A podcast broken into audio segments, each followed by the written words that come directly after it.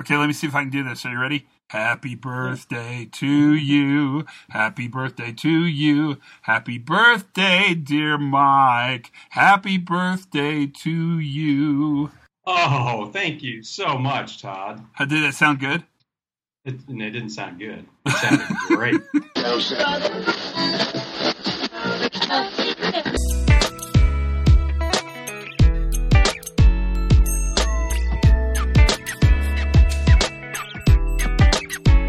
everybody. Welcome to the Pre Accident Podcast. I'm Todd Conklin, the host of this lovely affair. And you're getting a lot of podcast action if you're listening, but maybe that's good. Gives you something to think about. Okay, so this is back by popular demand. And that didn't take very long to get a lot of popular demand to get this back. But today's podcast, as you could safely hear by my beautiful tonal happy birthday song, is back with uh, with Mike Peters, who um, who is a uh, you know he's a psychologist who works with organizations. He works a lot of nuke power and that side of the arena, and he's going to talk a little bit more than he did for the little shorty around this notion of mindfulness. And he says something in this podcast. Uh, I shouldn't. I, I'm dying to blab it out now. I'll, I'll wait. But he said something in this podcast that changed the way I thought of mindfulness. Um, not that the last podcast wasn't valuable and short and sweet. But this one, he talks about sort of the place where mindfulness lives. And if you think about this in kind of a high reliability standpoint, which is the way I sort of think about mindfulness as a part of resilience, this is a pretty. This was uh, this um, this made me mind blown a little bit. It made me think differently about the world in which we live, and not that I needed that because uh, for the last month or so, I've been thinking very differently about the world in which we live already. But I found this podcast to be uh, this this conversation. When we had this talk, it was a really nice talk, and it was good to have him back on, and it was good to really let him give him some space and time to talk about this idea of living in the present, being present where you are now. And that really is big part of the idea of mindfulness. And it's interesting because you're in a position where you're you're really forced to be in the present. You can't make a plan for tomorrow because we just don't know what tomorrow will bring, and it seems to be worse and worse news. And thinking about the past is comforting, but not very helpful because the world we left, maybe I should say that differently, the world we were jerked out of, thrusted from is not the world we will return to. And so the tools we have to really monitor our own health and sanity and to help the people who work around us and for us monitor their health and sanity, those tools are pretty valuable tools. They're pretty important tools. And so that's something we want to talk about. And that's really what Mike helped us do. Is he helped us have a little longer conversation, albeit pretty quickly after the short conversation, around this idea of what it's like in the pillar of high reliability to practice and be mindful. So I hope you're doing well. And I worry a little bit just because I've started really thinking a lot about what it's going to be like when we actually return to some semblance of normalcy, when we go to work in the places where work normally happens. And it's been very interesting to me to draw this material together and to look at the research and the writing. There's not a lot um, because this hasn't really happened before. Um, but I'm finding information that's helping me understand that the post traumatic stress after this event is going to be significant. And you're going to really see it manifest in lots of ways within your organizations. And it's something that we should be thinking about now because it's a really important thing to have some capacity to handle when it starts. And we know resilience is the ability to function, resilience is the capacity to fail gracefully. Resilience really is the ability to create change. And that change is coming whether we want it to or not. But that's probably a topic for another podcast. I mean, we could have it on this podcast. Well, about did.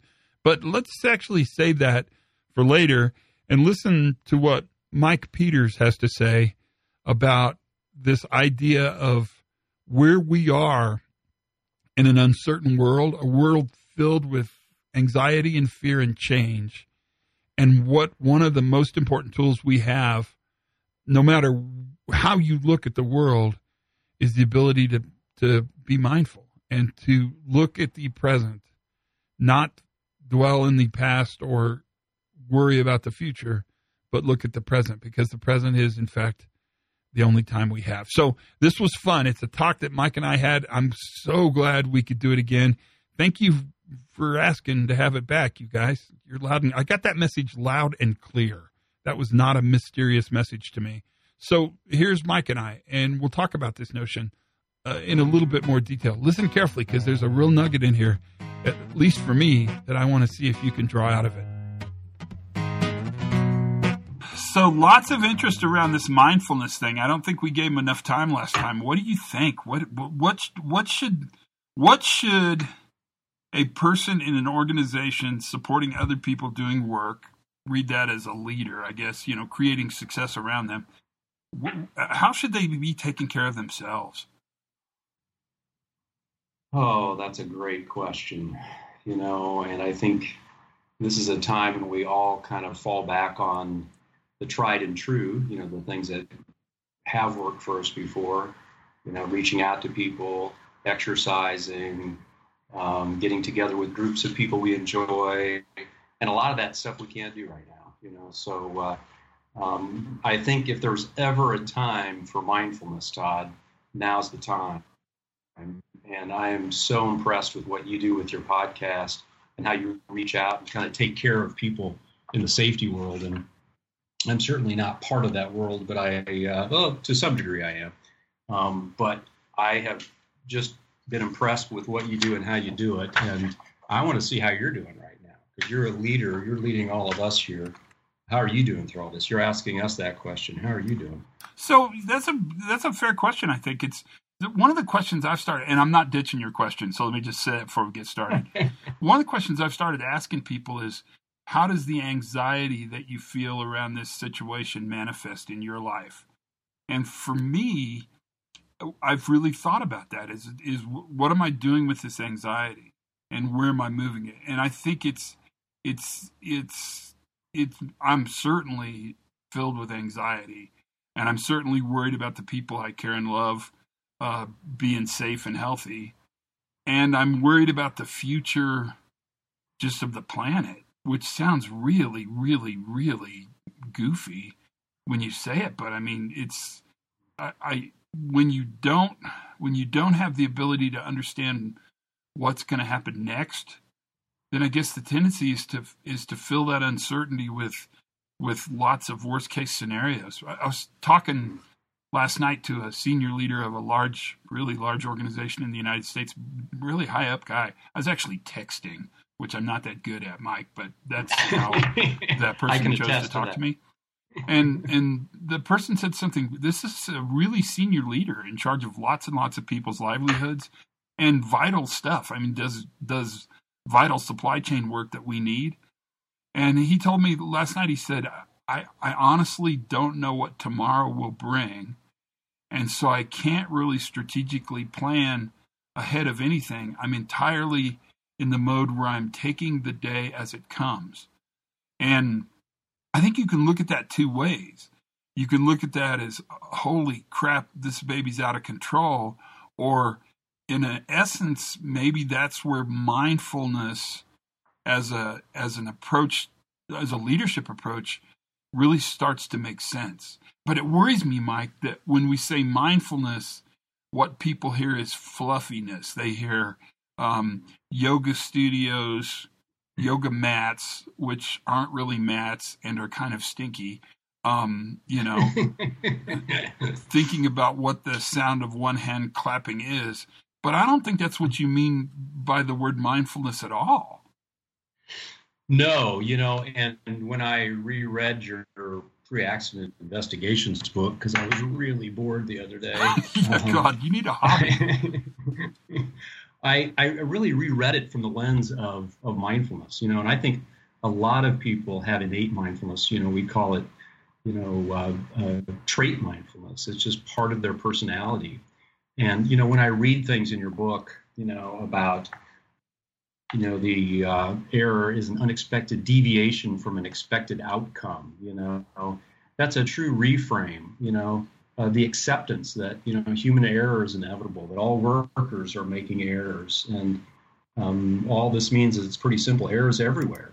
There's nothing you can do about it to avoid the errors. You can't punish the errors away. I mean, that is really mindful stuff. And you you didn't mention the word mindfulness once. You know, one of my greatest, I think, examples of mindfulness that was really an inspiration for me when I was trying to figure out what mindfulness was was an old book that we probably all read in college, but you know, Man's Search for Meaning by Viktor Frankl. Yeah, and, Frankl. Uh, what?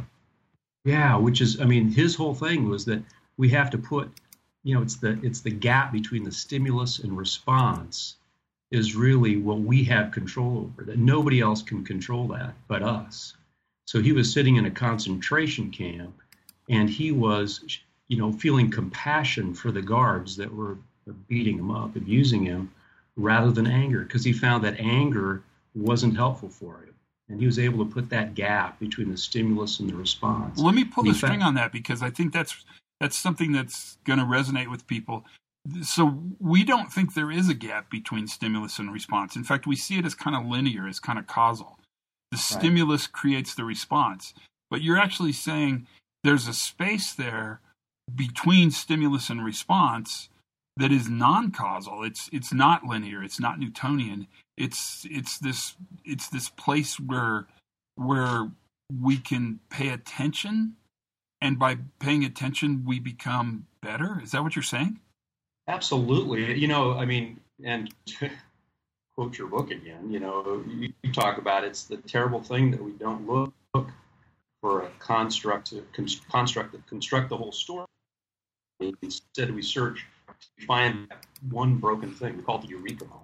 You know, we call it the first thing broken out there, and then we'll fix it. You know, but that's the challenge for all of us. It's not an effect, and that's you know, getting back to your point about how mindfulness is this Eastern philosophy, and it is. It's been around since you know, fifth century BC.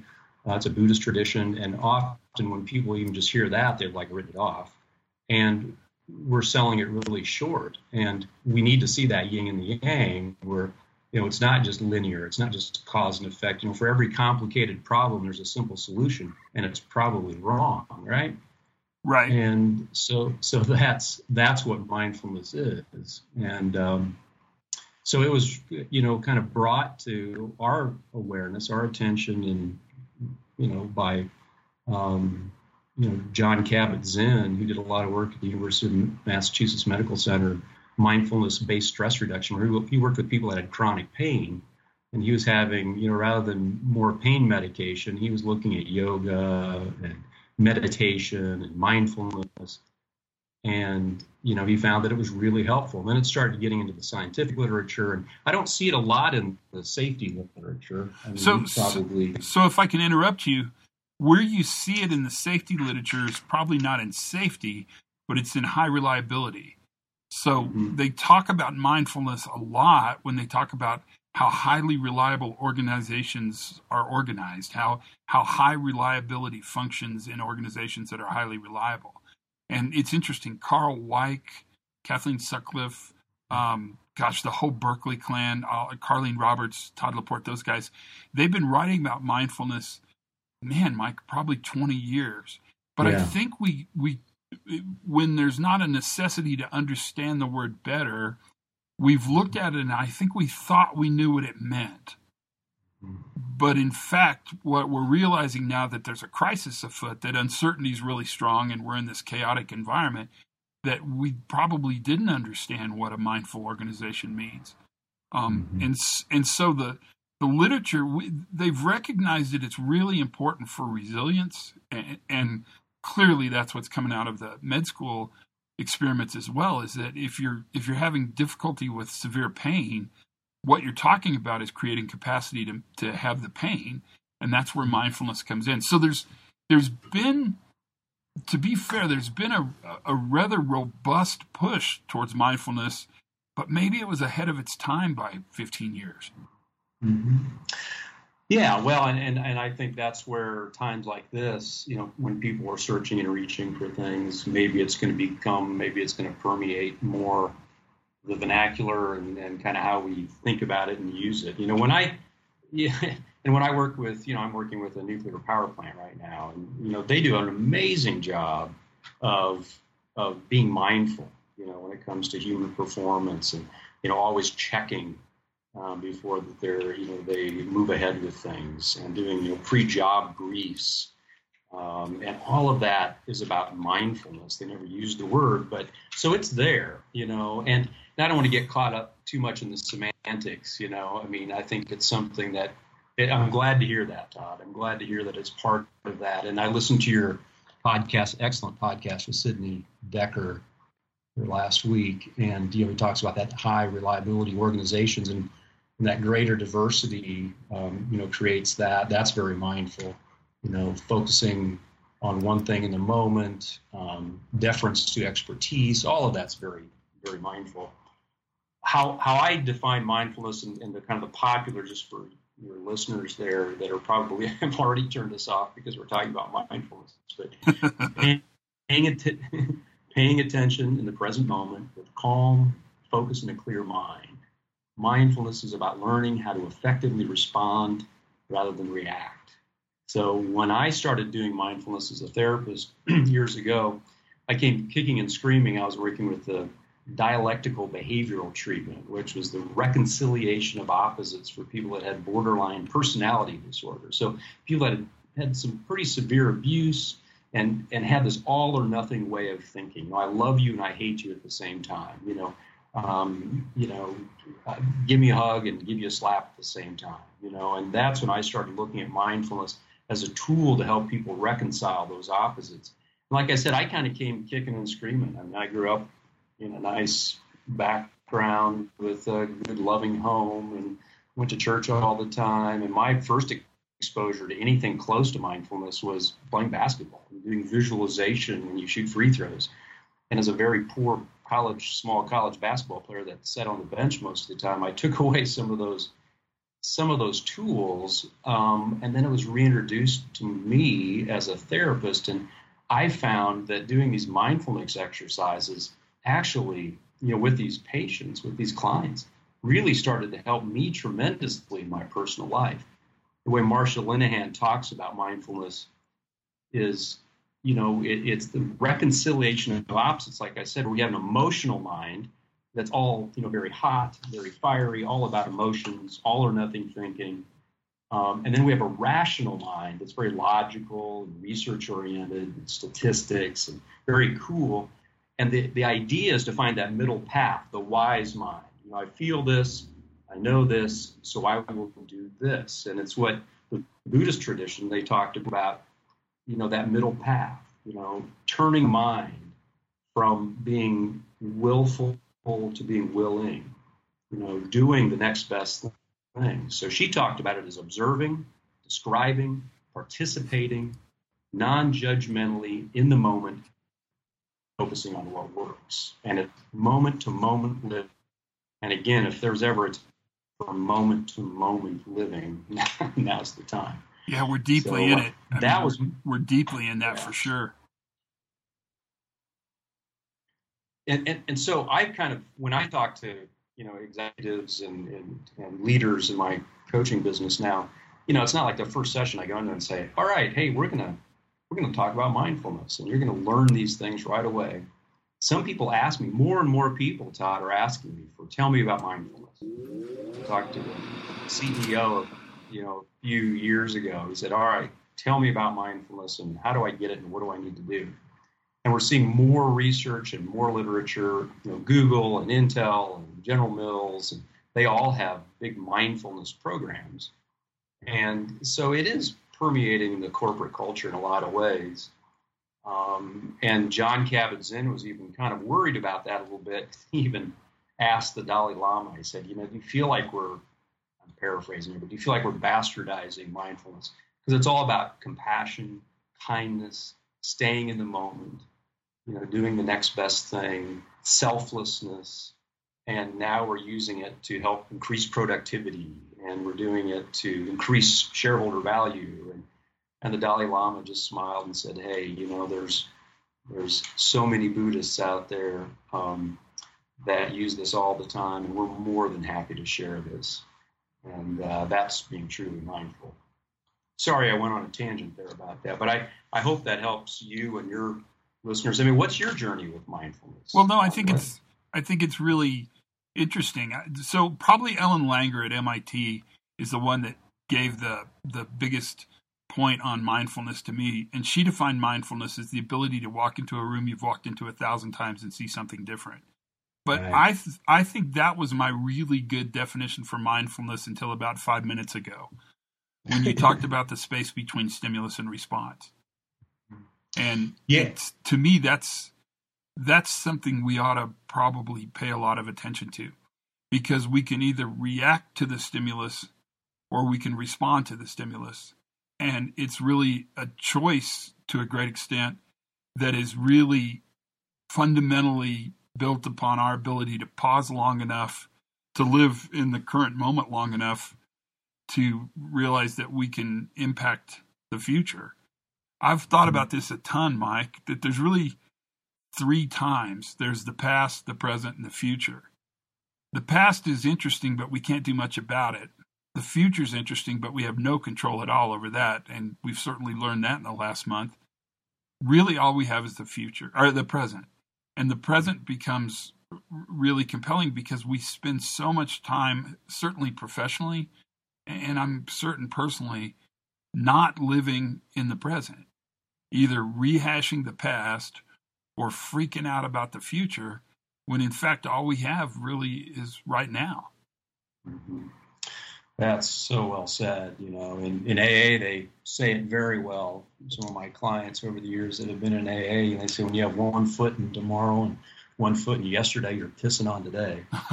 and, uh, do you believe that, Todd? Does that get believed? Yeah, I, I, think that's probably really. I've never heard that before, but uh, I think that's probably pretty true. Yeah, that's exactly. I mean, that's exactly what you're talking about right there. Yeah, yeah. I I look at it as the acronym I use because you know we all the world needs more acronyms, right? Right. Um, yeah, especially us. We don't have nearly enough. right. But I look at it as an order. You know, when clients and organizations, you know, come to me, they're wanting to clarify and prioritize their values and their strengths and and achieve something. And uh, you know, so I I break it down in in that acronym as order is just observing you know, participating in the feeling. The R is repeat, and I think that's a piece of mindfulness that helps in that stim- that gap between stimuli and response.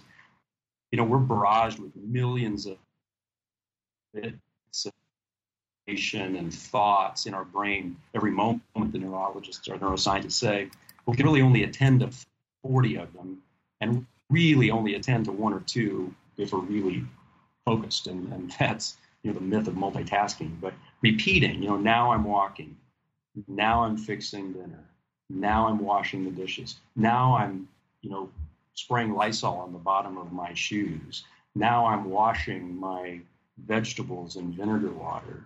Now I'm being told by my wife that you know I forgot to uh, not walk into the kitchen. You know, I mean, all of that involves that mindfulness, and if we repeat what we're doing, that helps give us some stimuli that gives some gap between that stimuli and response. And the D is that so important that don't judge.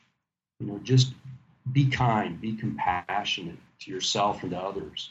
You know, um, don't judge.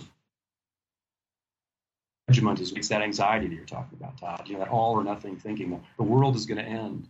This is um, my business is going to go under. Nobody's going to listen to my podcast. You know, that's all those judgmental thoughts that just get us stuck in anxiety. Um, and, and then the E is just engage. Engage in the present moment and focus on what works. And I have a whole list of, I don't know, interventions or ideas, you know, for clients in that way. And then finally, repeat the process. You know, our mind wanders 50% of the time. I mean, do you find that, Todd? Do you? I mean, you you're so prolific with writing and speaking and organized you know behavior but does your mind wander all the time yeah i'd say 50% is probably low uh, i have a hard time tracking you know five minutes right? And that's normal, you know. And so we have to repeat this order over and over again, and that's where people get, you know, frustrated with mindfulness in some ways because it does involve a lot of repetitiveness and a lot of practice. But you know, you can know how to lift weights and read all about it, but if you don't go in there and lift weights every day, if you don't have a, a practice of exercise, you're not going to get any stronger. And that's true for mindfulness too. And uh, like I said, I've come kicking and screaming to the whole idea of mindfulness, but now it's just an important part of my daily routine. And, and really, this is an opportunity for your listeners to explore more about mindfulness and um, and use it as part of their survival techniques. So you love order. Oh, that sounded mm-hmm. weird. It's it's weird. You love the acronym O R D E R. Saying someone loves right. order strikes me as your. It seems kind of accusatory. So let's go with the acronym. But if right. you had if you had one piece of advice to give somebody who's in the midst of it, one mm-hmm. one thing they could try to increase their ability to understand mindfulness, what would it be? What what would what would be the one thing you think has the most ability to immediately make a difference? And it very well could have been the statement you made, the space between stimulus and response. I mean that that was mm-hmm. really valuable. But what do you think mm-hmm. about that? I think to breathe. How amazing, you know, really? Yeah, you know that's the everywhere. As long as we're on this earth. That's what we have. And we're being reminded more and more by the lack of ventilators and and the impact of the coronavirus, how important breathing is. But really, our breath is what anchors us in mindfulness, and it's always there. And so, if you can just take a few moments to take, take a you know deep breath, or not even worry about how deep you're breathing, just breathe and just count your breaths and be aware of your breaths. That's one of the most important anchors of mindfulness. And it's and so interesting. Give you some time. It feels like I need to say this, just because uh, you're about the farthest guy away from a sunflower seed, hippie, lovey-dovey. Uh, you, know, you're just you're not that guy at all, and yet you're giving kind of hippie, lovey-dovey advice. How do you justify that? Yeah. Well, it's like I said, you have to meet the client where they're at. You know, so when I'm talking to a, a lieutenant of security at a nuclear power plant, he comes in with his gun strapped to his, you know, chest, um, and is struggling with all sorts of interpersonal conflicts and interpersonal effectiveness. I don't lead with mindfulness. You know, I just do a lot of listening and try to meet the client where they're at, find out what they're wanting, um, and through the course of you know modeling, uh, through the course of how I respond, uh, we we start seeing people you know, kind of adapt to those um, you know those that ability you know to to calm themselves down. So yeah, it's it's a you know Henry Ford said you know if I gave the people what they wanted, I'd make a faster horse, right? um, we got to meet the client where they're at, but we also have to, you know, recognize that um, there's some layers of of, um, of you know judgment when it comes to mindfulness for sure. Yeah, no, no question. How are you doing? Doing well. Um, it's a strange time, and I know all the euphemisms apply right now, but uh, it's it's um, my wife is in healthcare, so I worry about her going into homes doing you know home health as a physical therapist. I worry about my family, um, but I'm also enjoying the opportunity to stretch myself a little bit and what I'm doing and what I'm learning and who I'm reaching out to and trying to take this see this as a I hate to use the word, but as an opportunity, you know, to um, you know stretch myself and, and to do more mindfulness and do more reading and do more connecting.